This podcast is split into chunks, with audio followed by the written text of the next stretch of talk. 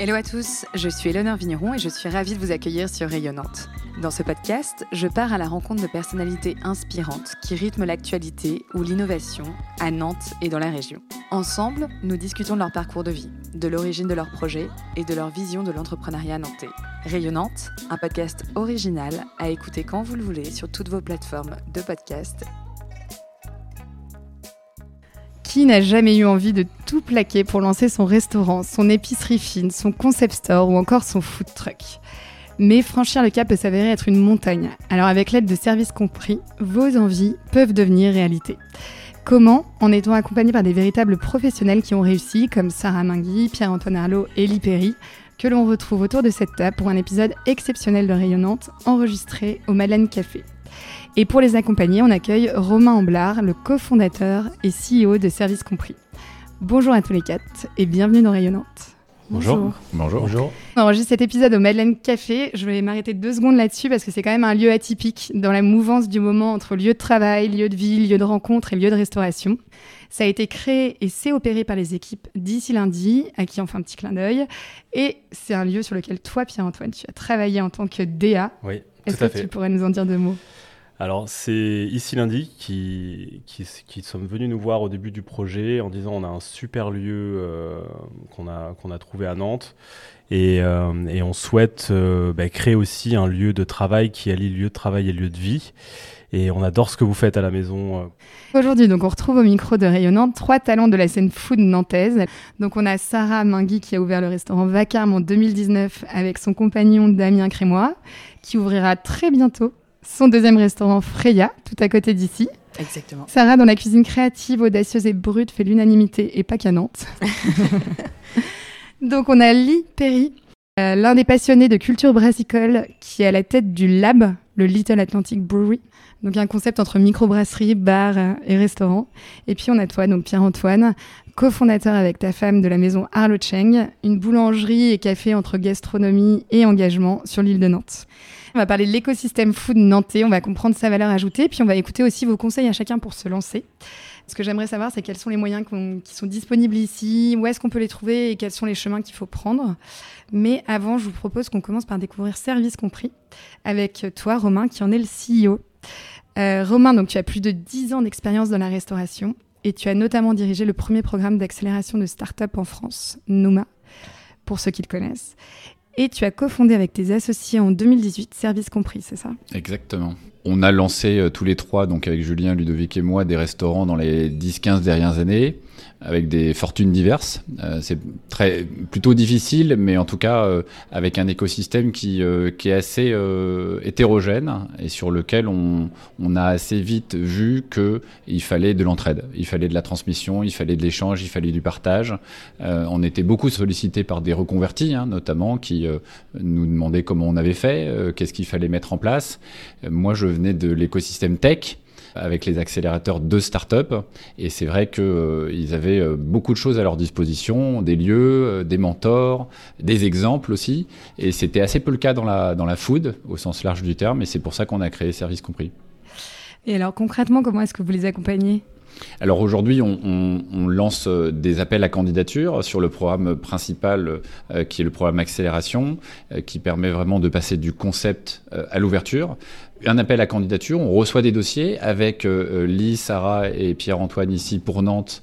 On évalue ces candidatures, le niveau de maturité, l'idée, euh, la préparation, euh, est-ce qu'ils sont disponibles également, et on les invite ensuite à deux jours, tous ensemble, pour passer en revue leur projet, les aspects chiffres, les aspects idées, les aspects cuisine, les aspects lieux, vraiment pour euh, disons, euh, boxer un petit peu le, projet et voir si euh, derrière l'envie, derrière le dossier, il y a des, choses qui, qui, tiennent la route et, les, aider à faire un certain nombre de choix.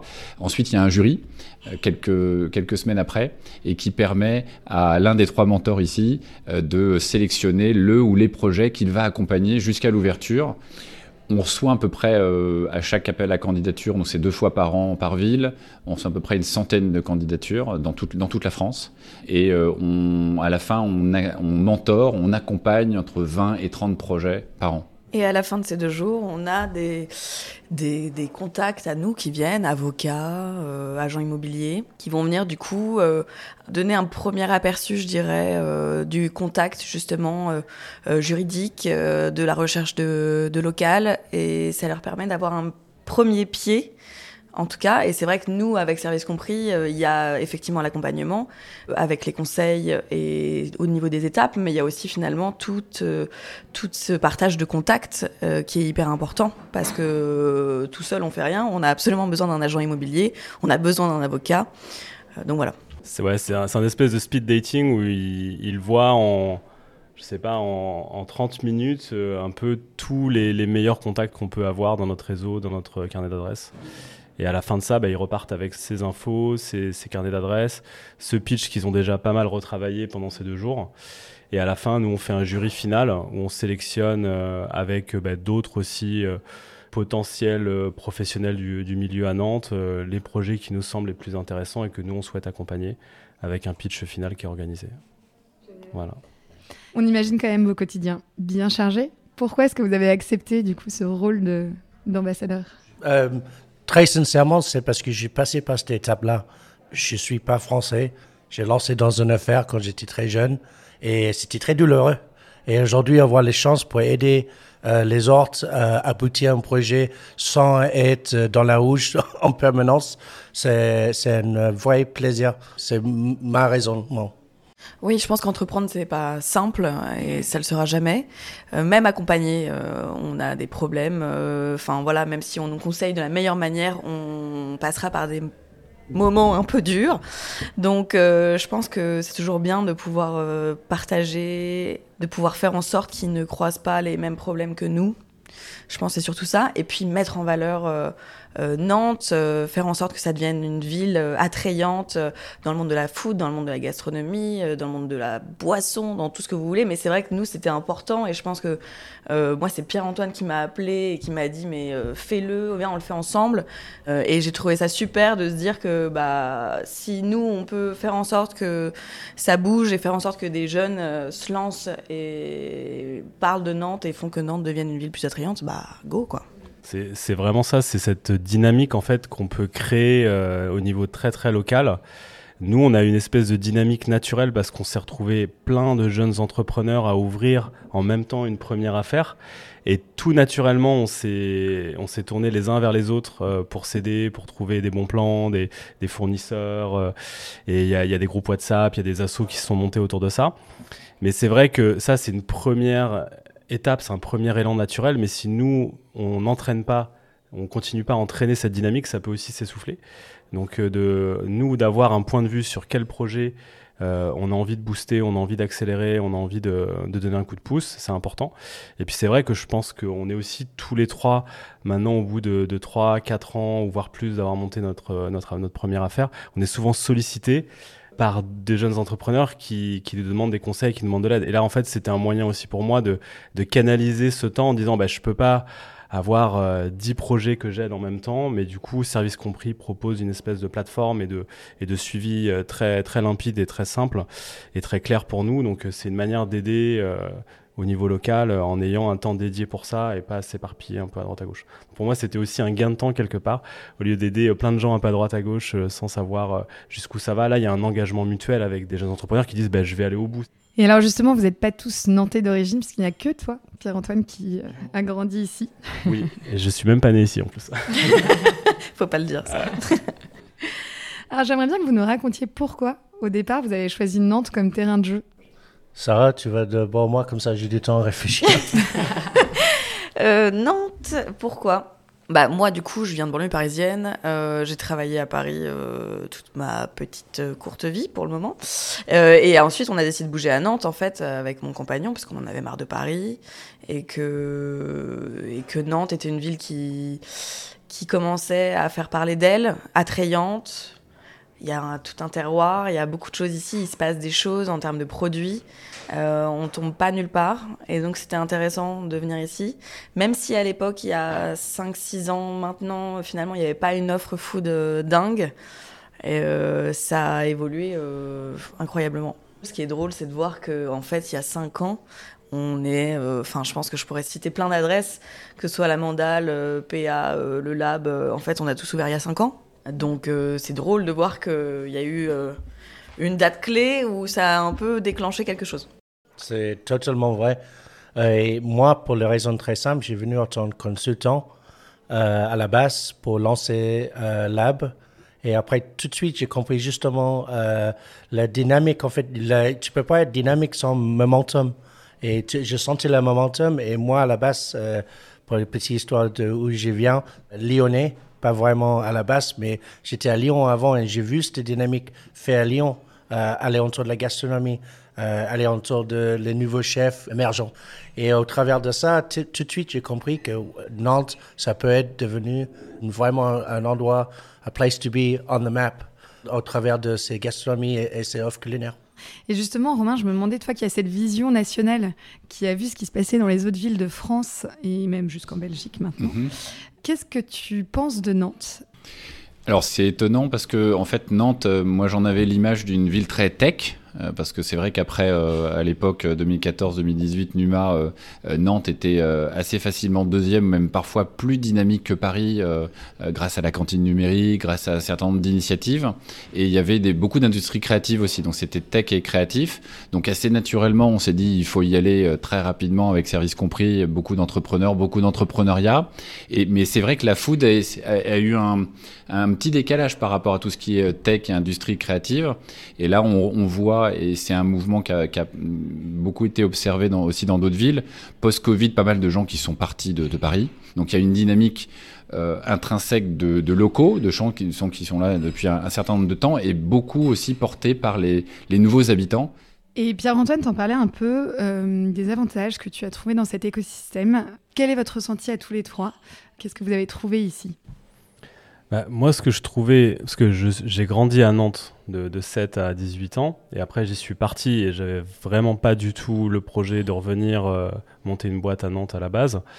Mais en y revenant pour des raisons aussi familiales, je me suis rendu compte qu'il y avait beaucoup de liberté et d'espace. En fait, il y a, tout, comme disait Romain, il y a, il y a beaucoup d'éléments qui ont été déjà développés sur la tech et aussi sur la culture et sur la créativité. Nous, on est sur une île euh, à Nantes, sur l'île de Nantes, qui est l'île de la création, où il y, a, déjà un écosystème créatif et culturel qui est très très fort. Et du coup, il y a un peu tous les éléments, il y a, tous ces, petits blocs déjà euh, en place pour euh, bah, créer quelque chose de nouveau. Et comme il n'y avait pas énormément de, nouveaux concepts, de nouvelles idées de développer dans, dans, dans, le milieu de la restauration au moment où on s'est installé, il y avait la place et il y avait beaucoup de liberté. Il n'y avait pas de plafond de verre ou de, carcans ou de restauration déjà très installée qui empêchaient les, nouveaux émergents. Donc euh, moi, je suis senti très libre en fait de, trouver des locaux, de, prendre des risques, d'être accompagné déjà par le tissu entrepreneurial qui était, très, très fort. Et cette combinaison en fait de liberté, de tissu euh, créatif et, euh, entrepreneurial, ben, nous, on s'est rendu compte très vite que c'était en fait l'endroit parfait, que c'était peut-être mieux de le faire ici qu'à Paris ou qu'à même à Amsterdam, parce que mon épouse est hollandaise, on avait pensé le faire là-bas aussi, parce qu'il y avait plus de place. Et après, une fois qu'on s'est installé, on s'est dit, mais attends, il y a aussi un terroir de fou, et il y a vraiment disponible à, à 20 minutes autour de Nantes, on peut tout trouver quasiment en termes de, de, produits, de producteurs euh, engagés, intéressants. Et ça, ça a été la, deuxième bonne surprise. En fait, au début, on n'avait pas vraiment pensé à ça, mais on s'est dit, mais en fait, il y a un terroir de fou. Et, euh, et, du coup, ça rend les choses très faciles. Ça rend les, ça rend les choses faciles d'être radical et de dire, je peux faire du 100% local ou d'aller vraiment euh, au plus proche des, des producteurs et d'aller mettre les les, mains dans, la terre avec eux ou d'aller les voir toutes les semaines, on peut, on peut aller se déplacer et, rencontrer des gens. Et ça, je pense que ça aurait été moins facile dans d'autres terroirs ou dans d'autres villes ou dans d'autres pays. Donc, euh, c'est ça vraiment pour moi qui a été la, la double bonne surprise à Nantes. C'est vrai que je te rejoins là-dessus. Euh, moi, euh, enfin, je me souviens sur Paris, euh, on recevait des produits qui étaient parfois magnifiques, hein, mais on savait pas d'où ils venaient. Ça venait de France, certes, mais en fait, on n'avait aucune idée de qui était, qui se cachait derrière, derrière la carotte, ou sauf certains maraîchers stars Mais en fait, Paris, c'est un peu. euh, Il y a un côté un peu parfois. euh, désolé pour les Parisiens. euh, greenwashing qui est un peu énervant. Et c'est vrai, quand on arrive à Nantes, on se rend compte qu'en fait, on connaît l'histoire des gens. Et en fait, on est capable aujourd'hui, dans notre restaurant, de transformer et de faire partie de, de la chaîne. Et donc de transmettre ces histoires-là à nos clients. Parce qu'en fait, pour moi, c'est vraiment le but du cuisinier ou même en général, je trouve que c'est notre travail à nous, cuisiniers, boulangers, brasseurs, c'est de parler de, de l'histoire de celui qui a fait cette carotte, de l'histoire de cette carotte et de le transmettre euh, à notre manière, euh, dans la manière dont on va le, le, le cuisiner et dans notre manière dont on va le présenter en fait aux gens. Donc c'est hyper important, c'est presque euh, la valeur, euh, enfin je pense initiale en tout cas moi de mon boulot aujourd'hui et c'est grâce à Nantes que je l'ai découvert et je pense que j'étais complètement déconnectée quand j'étais sur Paris. Et justement, vous avez tous en commun de mettre le, terroir local dans, votre assiette, dans votre euh, manière de travailler. Comment est-ce que vous choisissez vos partenaires? Moi, honnêtement, c'est des rencontres euh, humaines. Nous, en fait, on a un engagement dès le début sur, euh, par exemple, sur la boulangerie d'être 100% bio. Mais en fait, ça, c'est un petit peu, on va dire, le, un dénominateur commun minimum. C'est-à-dire que c'est pas suffisant. Et en fait, quand on va chez les producteurs, on se rend compte vraiment de leur travail, de leur engagement, de leur réflexion, de la part d'expérimentation et de difficultés. Et souvent, c'est eux qui portent tout le poids des aléas climatiques. C'est eux qui prennent tout le risque, en fait. Et nous, on est un peu ben, le, passeur, en fait, entre ces producteurs et les, clients finaux. Et du coup, on, de, de les rencontrer, d'aller au plus proche, ça nous permet bah, d'être les, passeurs en fait avec le, un maximum de, compréhension, de cohérence et d'humilité. Où on peut dire, bah voilà, des fois ils n'ont pas tout, mais on peut faire euh, différemment. Et ça nous pousse, en, moi en tout cas perso, au niveau de l'équipe, ça nous pousse à être encore plus créatif.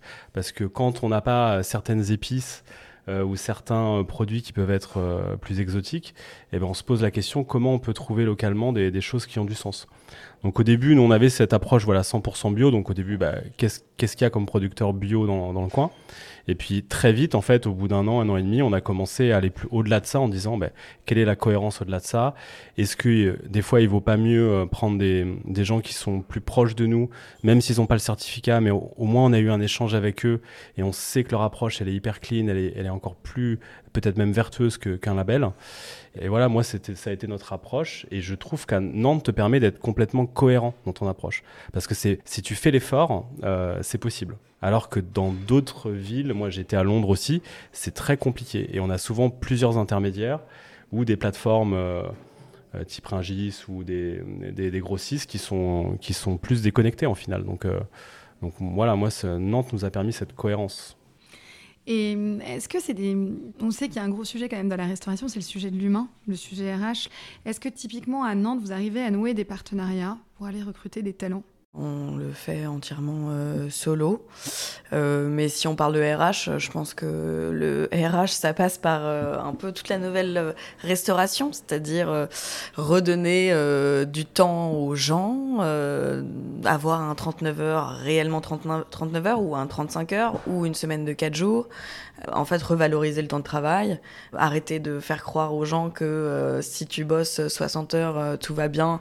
En plus de ça, je te paye pas les heures sup, mais à la base, je t'ai dit que je te les payais, mais en fait, je te les paye pas. Enfin, Ça sent le vécu. voilà, non, mais c'est c'est dingue. Mais même, ça se fait encore aujourd'hui, puisque moi, j'ai des gens qui viennent chez moi et qui me disent Ah non, mais on m'a dit qu'ils payaient pas les heures sup. À quel moment on dit légalement à quelqu'un Je te paye pas tes heures sup?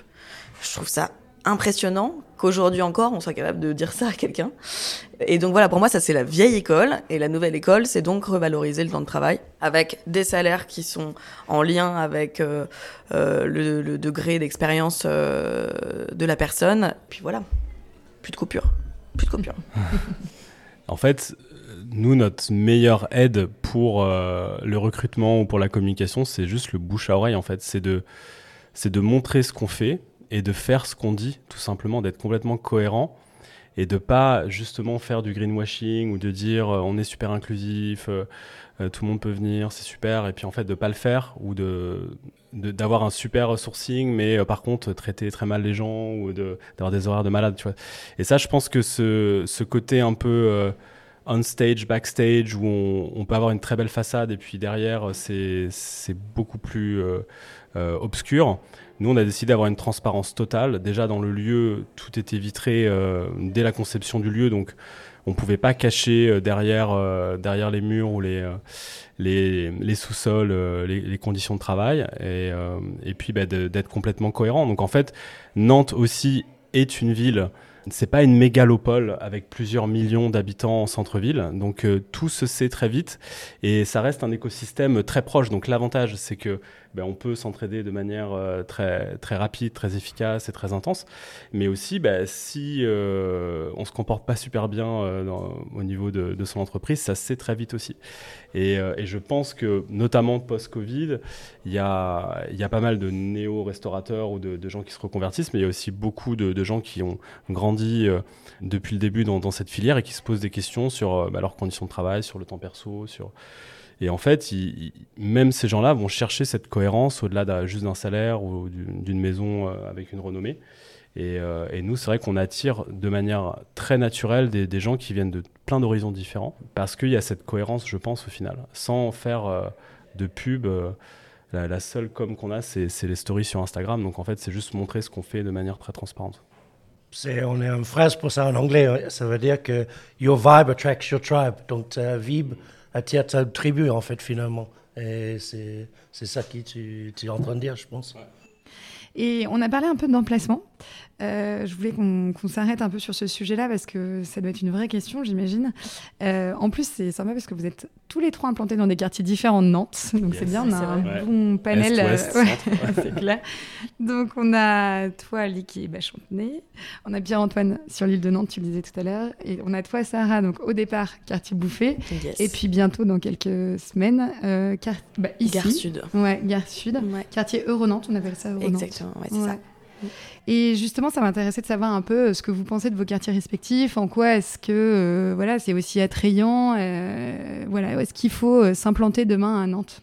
Ben, en fait, je pense que tu as plein d'options parce que Nantes a été très concentrée sur un centre-ville historique et des quartiers périphériques qui avaient des, petits vies de, villages ou de quartiers qui étaient euh, plus industriel ou euh, plus ou moins en friche.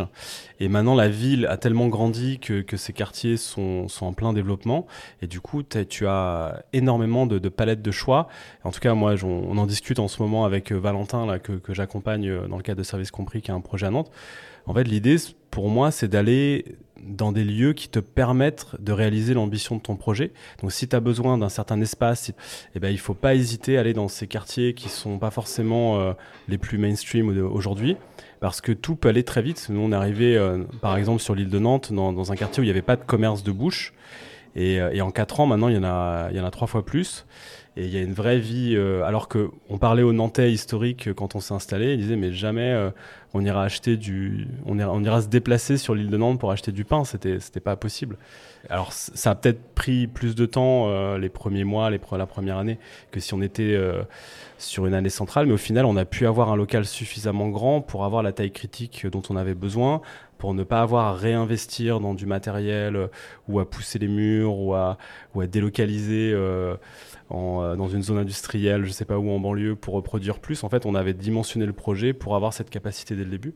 Et on a pu faire ça au final sur l'île de Nantes, qui est à 10 minutes du centre-ville euh, et qui est un quartier aussi super euh, dynamique. Donc je pense que les, les autres quartiers de Lille et de Sarah sont un peu aussi dans cette dynamique où on peut créer des choses très ambitieuses avec des grands espaces, pas forcément être restreint dans des, dans des petits, euh, des, mini-espaces en plein centre. Euh, tu veux dire vacarme C'est vrai que nous, dans le centre, on est quand même. Euh, on n'a pas de, pas, de, pas de stockage, quoi. Pas de stockage, pas de chambre froide.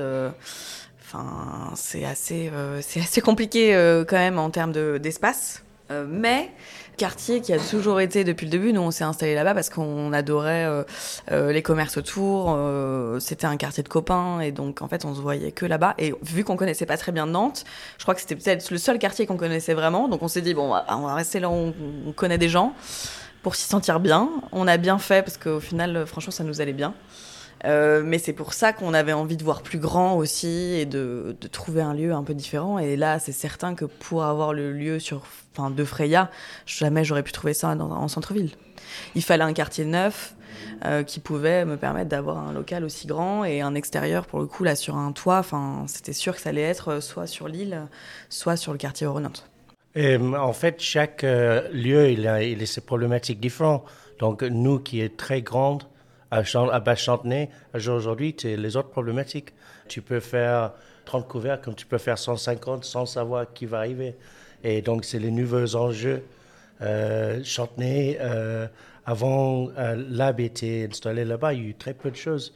Donc, euh, il fallait vraiment croire sur les projets. Et au début, c'était très, très difficile pour gérer du qualité, en fait. Là, là l'enjeu, c'est comment tu sers autant de gens avec du Cali. donc ça, ça, a pris énormément de temps de roudage. En effet, aujourd'hui, qu'est-ce qu'on a fait? Les quartiers, ils, sont, ils accueillent nous avec les bras ouverts, mais, mais j'insiste encore, c'est euh, les autres problématiques qui peuvent venir avec les grands lieux. En fait, c'est là aujourd'hui, il y a ton réputation qui est en jeu. Tu n'as pas droit de photo goût, en fait. Mm. Bonne chance. Ouais. Et, au-delà des, nouveaux quartiers et des grands lieux, il y a aussi plein de micro-villages à Nantes où euh, il y a des petits euh, commerces existants ou, euh, ou restos ou bistrots qui laissent la place à des, nouveaux arrivants de reprendre des affaires ou de monter des nouvelles choses. là, je vois dans le quartier où j'habite, vers Zola, il y, a des gens qui ont repris un, un bistrot de boules nantaises et qui l'ont transformé dans un lieu hyper convivial. Donc en fait, je pense qu'il y a plein d'opportunités partout, suivant les tailles des projets. Et il n'y a pas que l'ultra-centre en fait qui peut être vecteur d'opportunités. Au contraire, il y a, d'autres petits quartiers. Et je pense qu'il y a des vies de villages et de quartiers qui sont super intéressantes à développer à, Nantes. Et du coup, il y a vraiment de la place pour moi. Je trouve que c'est assez incroyable Nantes pour ça. C'est que effectivement, chaque quartier a une vie. Aujourd'hui, moi, je vois au pavé. Euh, au pavé, il y a bah, six ans, quand je suis arrivée, il y avait un petit bar de quartier qui a été tenu par euh, des gens qui le tenaient, je pense, depuis 15-20 ans. Aujourd'hui, ça a été repris. Il y a eu les cadets qui se sont ouverts, il y a eu Batos qui est arrivé, il y a eu Sim. Euh, en fait, en trois ans, euh, j'ai l'impression que le quartier s'est transformé complètement.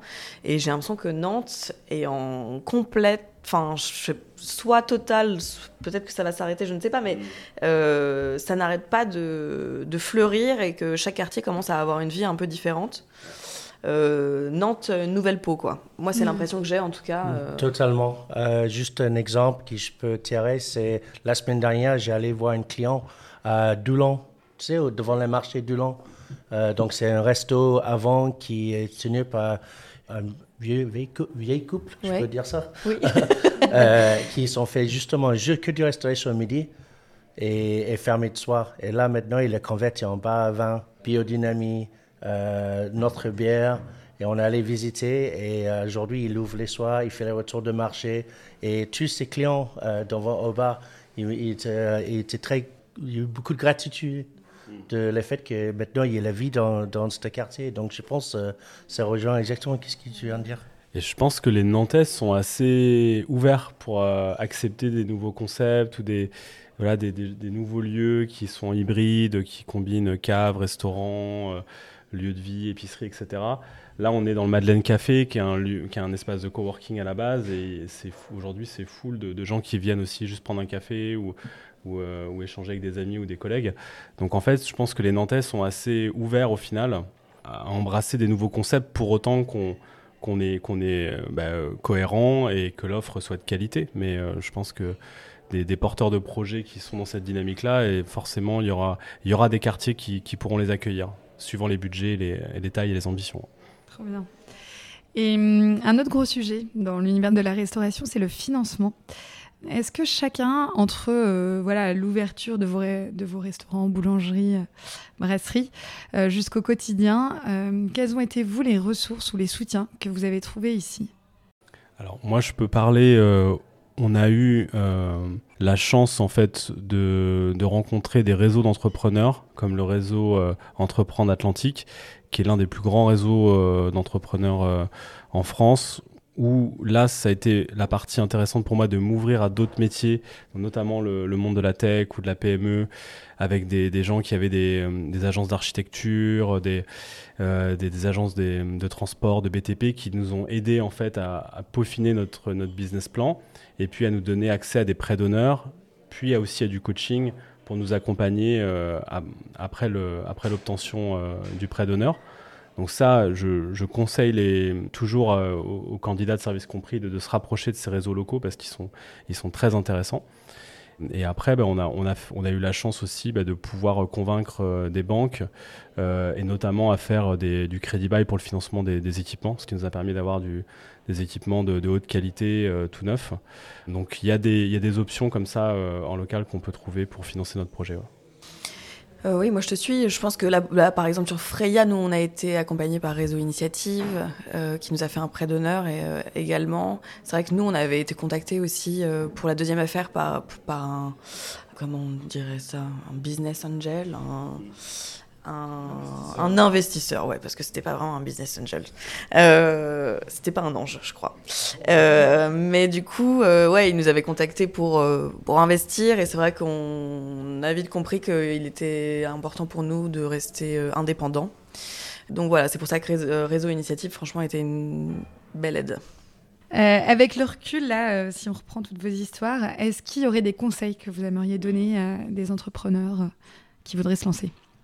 Ça fait peur, on a peur de sauter dans le vide et en même temps, euh, je pense qu'une fois qu'on se lance, on n'a pas peur de vivre que pour ça. Euh, c'est quelque chose qui, qui devient un sacerdoce, mais c'est positif, c'est-à-dire que Enfin, voilà, l'entrepreneuriat, une fois qu'on se lance dedans, on n'a pas envie de s'arrêter. Euh, je pense que le début, les débuts sont toujours difficiles. Et même pour une deuxième affaire, euh, j'ai, je pense avoir rencontré suffisamment de problèmes. En fait, il y en a plein que j'avais pas encore rencontrés. Donc, euh, c'est toujours difficile. À partir du moment où on est bien accompagné, on a du soutien. Euh, déjà en grande partie, je pense familial ou euh, même un associé euh, sur qui on peut compter. Euh, c'est déjà, je pense, une, un très très bon début. Et euh, c'est vrai qu'on l'a vu avec Service Compris, euh, la manière dont ça avait été fait, organisé, euh, tous les docs un peu starter sur les deux premières journées. Enfin, moi, si j'avais eu ça dès le départ, je pense que ça m'aurait sauvé des heures et des heures de problèmes. Donc, ouais. Je pense que ce que tu dis, c'est exactement ce que je ressens, c'est l'effet de dynamique et d'entraînement en fait. Et ne pas rester seul en fait, de pas rester seul dans son dans son petit projet qu'on essaye de peaufiner, de de pas le montrer parce qu'on a peur de soit de se faire piquer des idées, soit de se faire critiquer, etc. Et au contraire de, de le partager et de savoir s'entourer euh, bah, de, de, professionnels ou de, ou de gens euh, d'autres milieux qui vont nous, nous entraîner, nous booster et nous aider à faire ce grand saut. Parce que si on n'a pas ce petit kick en fait euh, d'entraînement, c'est hyper dur de, de, sauter dans le vide et c'est hyper impressionnant et on se donne 10 000 raisons pour ne pas vraiment le faire. Donc on peut vite rester dans un petit cercle confortable où on peaufine quelque chose de très beau sur, sur PowerPoint sur papier. Mais, euh, mais je pense que ouais, de s'entourer et de, se donner cet élan, cette dynamique qui nous pousse à dire allez, euh, au bout d'un moment, je débranche un peu le, côté rationnel et j'y vais. Et, euh, et, puis de toute façon, je me suis entouré, donc je vais pas, je vais pas m'écraser. Je vais au contraire trouver des solutions, m'accrocher à d'autres à, d'autres solutions et, et en fait c'est hyper entraînant et, et moi j'ai l'impression d'être un peu dans ce sprint marathon permanent depuis, depuis qu'on a lancé ce projet. Et euh, il faut, faut juste savoir justement bah, avoir des gens qui nous entourent pour nous dire aussi bah, prends un moment pour toi aussi de, de prendre du recul et de ne pas tirer trop. C'est bien de se, de se stretcher, de tirer sur, sur l'élastique quand on saute, mais il faut pas non plus aller trop loin. Donc euh, d'avoir cet entourage, ça nous permet aussi des fois de prendre un peu de recul et dire bah, des fois ça se passe pas comme prévu mais euh, il y a toujours des solutions. Et, euh, là, je vois bah, avec, euh, avec Valentin notamment, qu'on accompagne en ce moment avec Service Compris, il y, a eu des gros moments de doute au moment du, financement et de réponses négatives. Et il y a des solutions qui, sont arrivées. Et maintenant, on est reparti dans un, dans un moment d'entraînement, d'excitation et de, et de dynamique. Donc il y, a, y a un peu ces ascenseurs émotionnels et d'avoir des gens autour de toi, ça t'aide à les, à les passer le, le, mieux possible et de ne et de pas rester bloqué. Quoi. Moi, je trouve que dans la vie, heureusement, on est, pas, on est tous différents. Il y a certains qui sont forcément des entrepreneurs par nature et certains qui ça convient pas à eux. Donc, je te conseille d'approcher les gens qui sont déjà eu du vécu dans l'entrepreneuriat euh, parce que ça, c'est presque un muscle et, eux qui sont déjà vécu dans ça, ils sont bien travaillés et il faut vraiment être approche d'eux parce que tu, sinon, si tu si tu as pas assez de gens autour de toi qui sont lancés, comme Pierre-Antoine qui dit, tu peux peut-être vivre dans ce doute. Euh, il, faut, il faut approcher les entrepreneurs et euh, pour que nous on assure. C'est ça, pas avoir peur de demander en fait à, à des gens qui l'ont déjà fait comment ça s'est passé, quelles sont les étapes qu'ils ont dû franchir. Alors, ils auront peut-être pas toujours le temps à dédier pour te conseiller sur tout, mais mais juste d'aller d'aller franchir la porte, d'aller un peu backstage, de poser des questions, ça, ça aide vachement à, voir la réalité aussi du, du, métier et de ce qui s'y passe et de prendre des, des, décisions en connaissance de cause, pas juste sur un rêve, euh, mais on s'est jamais vraiment frotté à la réalité de, ce que ça peut être. Donc euh, euh, c'est des conseils que je donne souvent, c'est d'aller voir d'autres gens qui ont réussi dans ce domaine ou qu'on pense avoir eu du succès ou qui nous semblent aspirationnels ou intéressants euh, et, du coup, c'est intéressant parce que des fois, on se prend aussi des petites claques de Ah, bah, c'est, ça a l'air très beau à l'extérieur, mais à l'intérieur, c'est, quand même super dur ou c'est compliqué. Donc après, ça t'aide à, réévaluer les priorités et ce qui te compte vraiment pour toi, comment tu veux construire l'espace. Mais de pas y aller à l'aveuglette, quoi, en mode Ah, je veux faire un truc super cool, mais je vais jamais regarder derrière le rideau ce qui s'y passe vraiment. Quoi. Ouais, et puis tout ne se fait pas en un jour. Je pense qu'il faut aussi pas avoir enfin, pas avoir peur du temps, c'est-à-dire qu'un projet, ça prend du temps. Euh, donc euh, voilà, et enfin, on le voit dans tous les projets, que ce soit les nôtres ou ceux qu'on accompagne, euh, c'est pas quelque chose qui se fait en un jour, donc il faut commencer à mettre le pied dedans, et puis petit à petit, c'est un peu au jour le jour, c'est une étape après une autre. Ouais, c'est intéressant ce que tu dis parce que je me rappelle à la première table ronde qu'on a faite de Service Compris, tu avais, avais, expliqué que sur Vacarme, tu étais allé beaucoup au feeling et ça s'est fait de manière assez rapide. Et sur Freya, ça a été plus long parce que justement, on en avait pas mal parlé. Il y a eu des étapes et tu as pris le temps, des fois, de, de laisser tomber certaines opportunités qui ne te semblaient pas forcément aller jusqu'au bout pour euh, vraiment avoir ce, coup de cœur sur ce projet-là. Quoi. Ouais, complètement. Bah, Freya, je l'ai vu euh, totalement différemment. En même temps, bah, 4 ans s'étaient passés, donc euh, rien qu'au point de vue maturité, je pense que ça avait un peu bougé. et puis, Vacarme, on, voilà, on avait fait tellement d'erreurs en voulant aller trop vite, donc c'est vrai que Freya, on s'est dit ouais, euh, chaque jour une étape et on verra où ça nous mène et on prend les bonnes décisions, on prend le temps de les prendre. Si quelque chose passe et qu'on n'a pas pris la, bonne décision au bon moment, c'est que c'était pas fait pour, euh, pour arriver, quoi. Pas de regret. Et justement, tu parles d'erreur. Ça fait une bonne transition avec euh, ma question. Est-ce qu'il y a des pièges à éviter? Est-ce qu'il y a des, voilà, une erreur à ne pas connaître Si vous aviez un conseil à donner? Soyez réaliste. Soyez réaliste avec tes ambitions. Ne pas viser trop haut viser trop haut et comprendre qu'il y a un exemple que je peux tirer avec les derniers, les derniers euh, exercices que nous on a fait. On a eu quelqu'un qui voulait bosser 7 jours sur 7. Euh, ça, c'est pas réaliste euh, non plus. Ouais, je pense que c'est ça, ça va un petit peu avec ce que je disais sur aller voir derrière le rideau, c'est de se frotter à la réalité du terrain et, de ce que ça représente vraiment. Ça passe par rencontrer des, coachs, des mentors, mais aussi d'aller euh, faire des stages ou d'aller euh, à la rencontre d'autres professionnels. Euh, et, du coup, ça force à être réaliste parce qu'on voit souvent des projets avec des offres un peu pléthoriques ou des concepts complexes avec plein d'éléments. Et c'était souvent un dénominateur commun des projets que j'avais vus sur la première saison.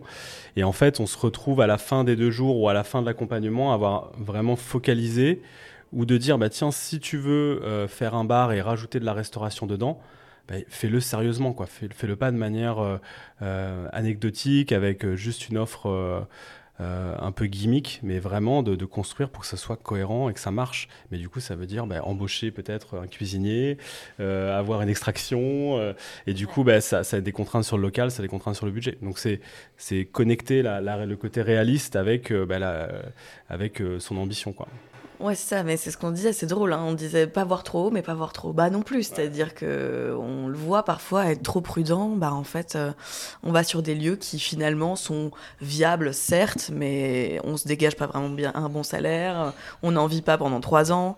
Euh, donc, euh, ouais, faut parfois voir un petit peu plus haut que ce qu'on voulait, même si euh, ça nous fait peur. Se dire, vas-y, je vois plus haut, je vois plus gros, parce que dans le futur, finalement, ça va nous réussir, en fait. Et en fait, ce qu'on remarque souvent, c'est que si l'idée à la base est forte et répond à une vraie, un vrai besoin et elle est, bien positionnée, en fait, il y, a un succès derrière à la clé. Et on se retrouve souvent avec des, des fois des, des business qui sont commencés trop petits euh, et qui sont bloqués dans le développement. Et après, c'est une galère. En fait, il y a du succès commercial de vente, mais après, il y a une galère en fait pour euh, bah, passer à l'étape supérieure. Donc, bien dimensionné c'est ça, je pense aussi que ce que tu veux dire. On le voit souvent, c'est des fois des, espaces trop petits ou trop contraints ou pas avec le bon, le, bon équipement ou pas la possibilité d'évoluer. Et après, on est vite bloqué. Et quand ça marche et qu'au bout de bah, deux ans, il faut tout casser pour tout refaire, c'est très compliqué pour refinancer des choses. Euh, donc euh, voilà, step by step, mais en même temps d'avoir euh, bien dimensionné dès le début. Mais d'où l'importance de votre rôle dans ce programme d'accompagnement, en fait, pour aider justement la personne à placer le curseur au bon endroit. Quoi. Puis à trois, on a fait pas mal d'erreurs euh, différentes. Donc on peut et souvent il y en a, il y en a un qui, qui va intervenir sur un problème que nous on n'a pas rencontré. Donc c'est ça qui est cool. Ouais. Bah, les gens ils disent qu'il y a beaucoup plus de choses à apprendre quand tu es avec les erreurs qu'avec du succès. Du succès, ça noie l'ego. Et quand tu es bas et tu es dans un problème, en fait, finalement, c'est là que tu vraiment apprendre. Euh, c'est le vrai, le vrai combat à apprendre, c'est en bas, c'est pas en haut. Est-ce qu'il y a des tendances que vous avez observées euh, dans l'univers de, de, la gastronomie, de la restauration, que vous conseillerez aux incubés euh, de prendre quoi? Alors, moi, je dirais une tendance que je conseillerais pas. c'est bon aussi, ça marche. Ouais, Je, je moi, je vais partir là-dessus direct. C'est tout ce qui est greenwashing et c'est ce qui, ce qui m'énerve un petit peu en ce moment, c'est que nous, on a, on a lancé un projet avec cette, euh, la, la, genèse du projet partait d'une d'une ambition de réconcilier gastronomie et écologie et de, faire travailler les deux en même temps. Et, euh, et c'était au moment où on a lancé ça, quelque chose qui était euh, assez, assez novateur euh, et assez radical dans l'offre. On allait vraiment à la racine du problème pour trouver des solutions par rapport à ça. Et c'est vrai que tous, on a vu pas mal de tendances depuis notre ouverture, de choses qui essayent de se rapprocher d'une approche vertueuse, mais qui est souvent de, de, façade, je trouve. Et quand on gratte derrière, on se rend compte bah, qu'en fait, il n'y a pas du tout euh, cet engagement cohérent. Et, euh, du coup, bah, je, conseillerais vraiment d'être euh, d'être honnête. Et ça ne veut pas dire forcément euh, faire certifier ou faire des choses euh, avec des labels ou euh, etc. Mais, mais juste d'être cohérent en fait dans ce qu'on annonce et de, de faire ce qu'on dit, de, faire ce qu'on dit. C'est-à-dire que je vois beaucoup de, de com très très agressives et très push, notamment sur les réseaux, sur ou sur l'affichage qui peut être fait en boutique sur sur l'offre. Mais je pense que si on n'est pas cohérent, aujourd'hui tout se sait et, euh, et, forcément, ça fera des, choses qui seront bancales par la suite et qui tiendront pas le test du temps et qui vont passer au rythme des tendances éphémères. Et je trouve que les, tendances sont très dangereuses aujourd'hui parce que euh, tout le monde se copie et s'inspire les uns des autres, notamment via Insta, les réseaux. Et, du coup, on crée des choses qui sont très éphémères et qui, se démodent très vite. Donc, euh, moi, le conseil, c'est plutôt de, retourner à la racine de ce qu'on a vraiment envie de faire, de quel est, pourquoi on le fait. Et, euh, et ça, c'est des choses qu'on avait parlé dans le, dans le workshop, c'était de réfléchir au pourquoi. Et après, décliner quelque chose qui est vraiment singulier, qui nous appartient et qui a une vraie cohérence. Et ça, ça doit être, euh, moi je pense, ça doit être euh, engagé d'un point de vue environnemental, ça c'est sûr. Et c'est moi, c'est les projets que j'ai envie de, soutenir. Mais il faut que ça soit vraiment cohérent. Et, tout ce qui est juste fait où on met un petit logo bio ou ou healthy ou je sais pas quoi, je trouve qu'au final ça, ça, perd de son impact et ça va, ça tiendra pas dans le temps. Je, je, suis assez euh, Pierre-Antoine là-dessus. Euh, je pense que finalement, la seule tendance qu'il faut qu'il y ait, et encore, il faut que ce soit une tendance pérenne, c'est juste servir de la qualité. Euh, et, euh, et, effectivement, effectivement euh, savoir être transparent sur ce qu'on fait. Et ben merci à tous les quatre pour cette discussion. C'était vraiment super intéressant. Merci. Merci. Merci. Merci. Bravo à toi, cher auditeur, qui est allé au bout de cet épisode. Si tu l'as aimé, merci de le partager largement autour de toi. Et puis si tu veux m'aider à faire connaître et grandir Rayonnante, eh bien tu peux tout simplement mettre 5 étoiles et un commentaire sur l'appli Apple Podcast. Je te souhaite une belle semaine et je te donne rendez-vous dans quelques jours pour un nouvel épisode.